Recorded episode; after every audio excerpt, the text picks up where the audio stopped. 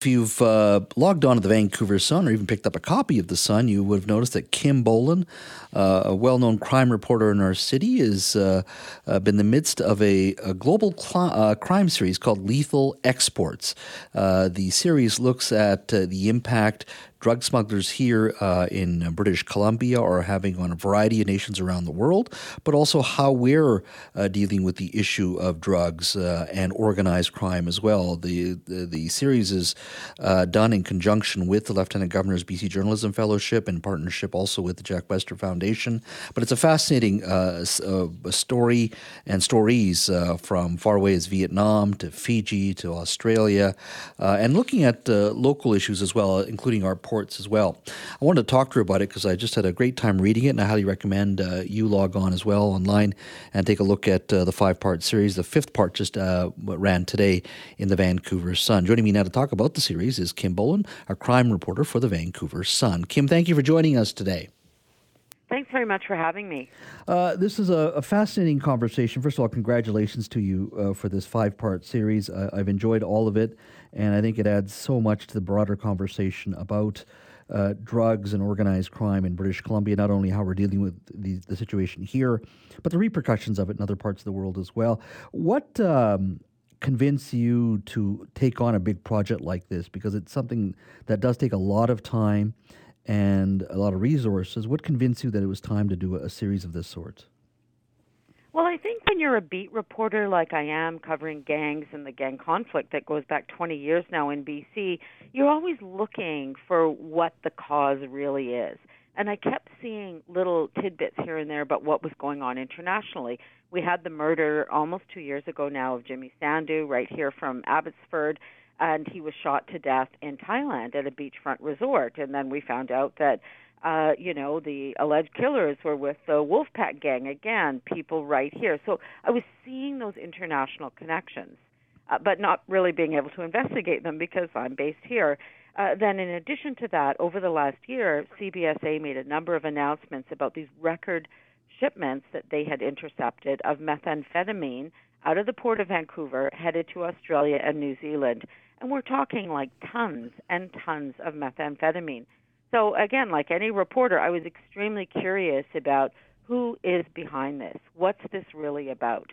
So, because I was able to get a fellowship from the Lieutenant Governor's Foundation, I was able to go and travel to these countries and talk to people there and find out what was going on. And it was uh, really uh, fairly earth shattering for me, honestly. Mm-hmm. Uh, when you say earth shattering, uh, why? It was earth shattering because, um, you know, I think we're we're so used to focusing on what's before us here. Mm-hmm. You know, the toxic drug crisis, the gang shootings. But when you look at the international level, you see that there are Canadian organized criminals deeply involved at the highest levels of the worldwide drug trade. And that was a real surprise to me.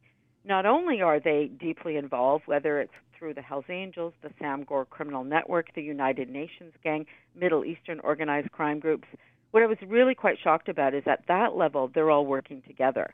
They're basically like transnational companies, entrepreneurs. They want to make as much money as possible, uh, so they all cooperate, right? Mm-hmm. So if you see a shipment that's seized at the Port of Vancouver and it's literally a ton or two tons, it won't be owned by one person. It'll be a group uh, working together uh, to get the drugs there and sell them or each seize part of that, that load. So I found it really fascinating and also troubling because when we look at the violence at the street level, you know, we have like, you know, this 22 year old who thinks he's a member of the UN gang you know, shooting at that 22 year old who thinks he's a, you know, repping the Wolfpack gang, right? So they have these hostilities that have been borne out, you know, with all this violence.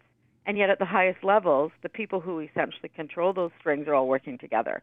So, you know, these young guys are being used, uh, they're being misled, and I don't think they really have a clue when they go around committing acts of violence, thinking that they're, you know, doing their loyal duty to these higher ups in organized crime. Hmm. Now, one of the things um, you mentioned in, in, in, our conversation today uh, uh, of drugs going to Australia and New Zealand, when I think fentanyl, I think of China, and increasingly there's been talk of uh, of dealers there working with um, the Mexican cartels who, instead of needing large swaths of land, let's say for marijuana, you need a very small area to, to, to, to, to do synthetic drugs. But I didn't think of us producing it here and then exporting it to other nations, similar to what Mexico is doing more and more. Um, how, did, how does it come about that we in Canada can, can produce this stuff and now it's being exported to places like Australia and New Zealand? I always assumed it would be done in places like Mexico where there's cheaper labor and they have the ability of a system that is isn't as as um, as progressive as ours, uh, but we're doing more of it out of here. Why has Canada and British Columbia specifically become the place where you can actually produce it and then sell it abroad? Well, I think you know when organized crime sees an opportunity, they take that opportunity, and some of the drugs are still coming uh, from Mexico up here and then being transshipped through the port of Vancouver. Uh, but what we do see happening uh, is these super labs where they're producing much more methamphetamine and fentanyl than the Canadian market can use. So, you know, police believe now that we have become an export country. Uh, we also have all the precursor chemicals. 90% of the precursor chemicals used to make methamphetamine and fentanyl are completely unregulated in Canada. And that's because they're used in legitimate industry. They're used in the petroleum industry, plastics industry, and all kinds of other legitimate businesses. So there are no regulations on those, and the chemicals that are regulated, uh, those businesses have to get permits through Health Canada. Again, most of them are legitimate businesses. So due to privacy, Health Canada is not able to give the information about who's getting, you know, the more regulated chemicals here in Canada to the police, right? So there is there is kind of a lack of information sharing.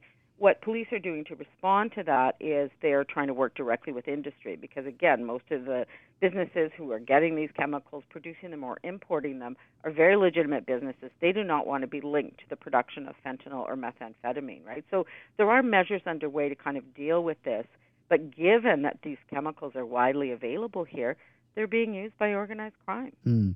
Now, one of the issues uh, I found quite interesting is the charter regulations in our country, or the, the, the, charter itself, and that when when you do go after a criminal, you do have to provide information in regards to uh, how police came about um, this information. And in our country, too much of it has to be uh, to be uh, disclosed to the uh, alleged criminal to the point that many other police jurisdictions around the world don't want to share information for us with us, which I found quite interesting. In that we have to disclose too much of the very criminals we're trying to charge in regards to our techniques, our uh, uh, undercover officers in regards to what they're doing. That I found fascinating. Yeah, it is really interesting. And obviously, the Charter of Rights is an important thing in this country, and it's there for a good reason. Uh, but sometimes these decisions, if you look at Stinchcombe, which is the one on disclosure, it's from 1991. There are subsequent rulings that update it.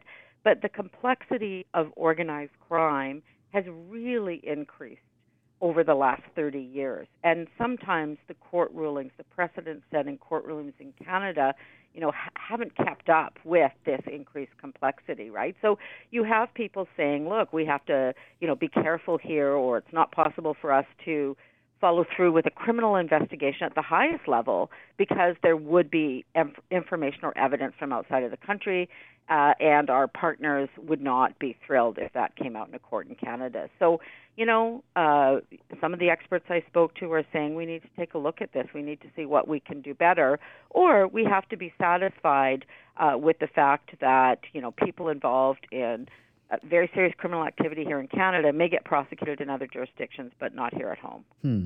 Uh, one of the issues I read with great interest um, was this story from today in regards to our ports uh, and some of the challenges before it.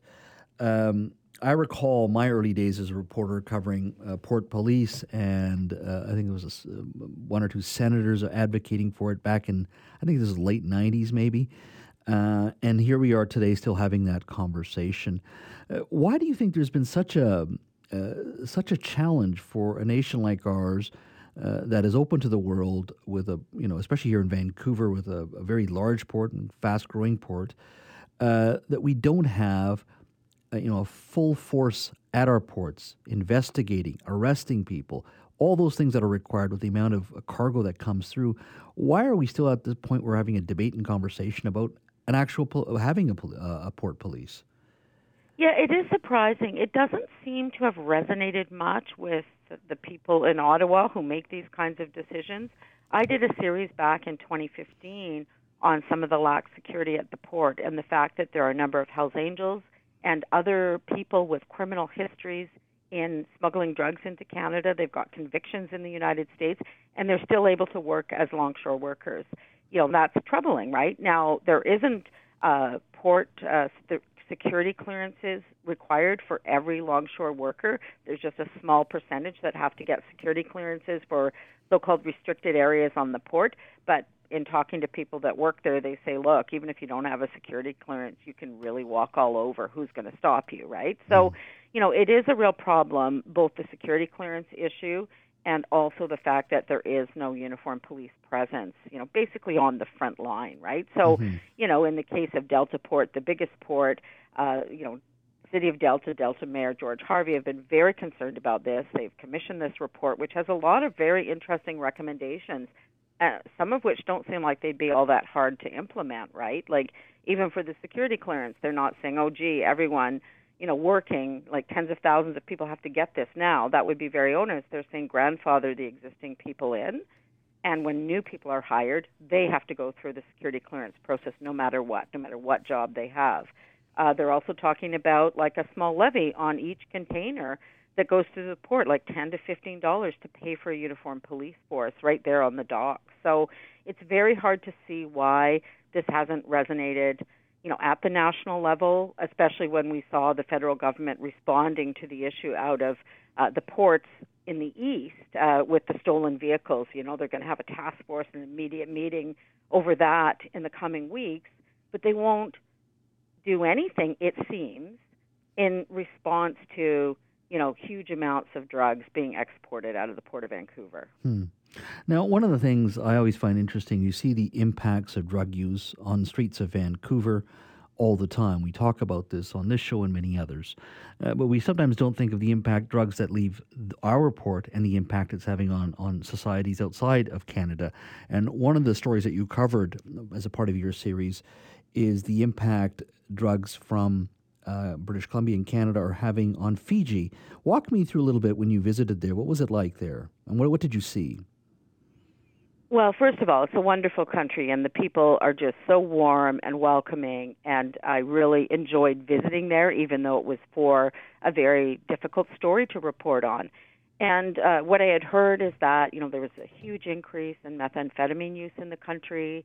Uh, that they are on the transnational drug shipment route. So, you know, there's what they call spillage. In other words, drugs are ending up there on that island uh, in some cases, the transnational organized crime groups are paying locals to unload there and send smaller boats into Australia and New Zealand, and they're getting paid in product. So the methamphetamine use has become very widespread. Uh, people are injecting it there. There's no drug treatment. Some of the users that I spoke to, very tragic situations uh, because there is a shortage of needles. People are sharing needles, and HIV rates are increasing.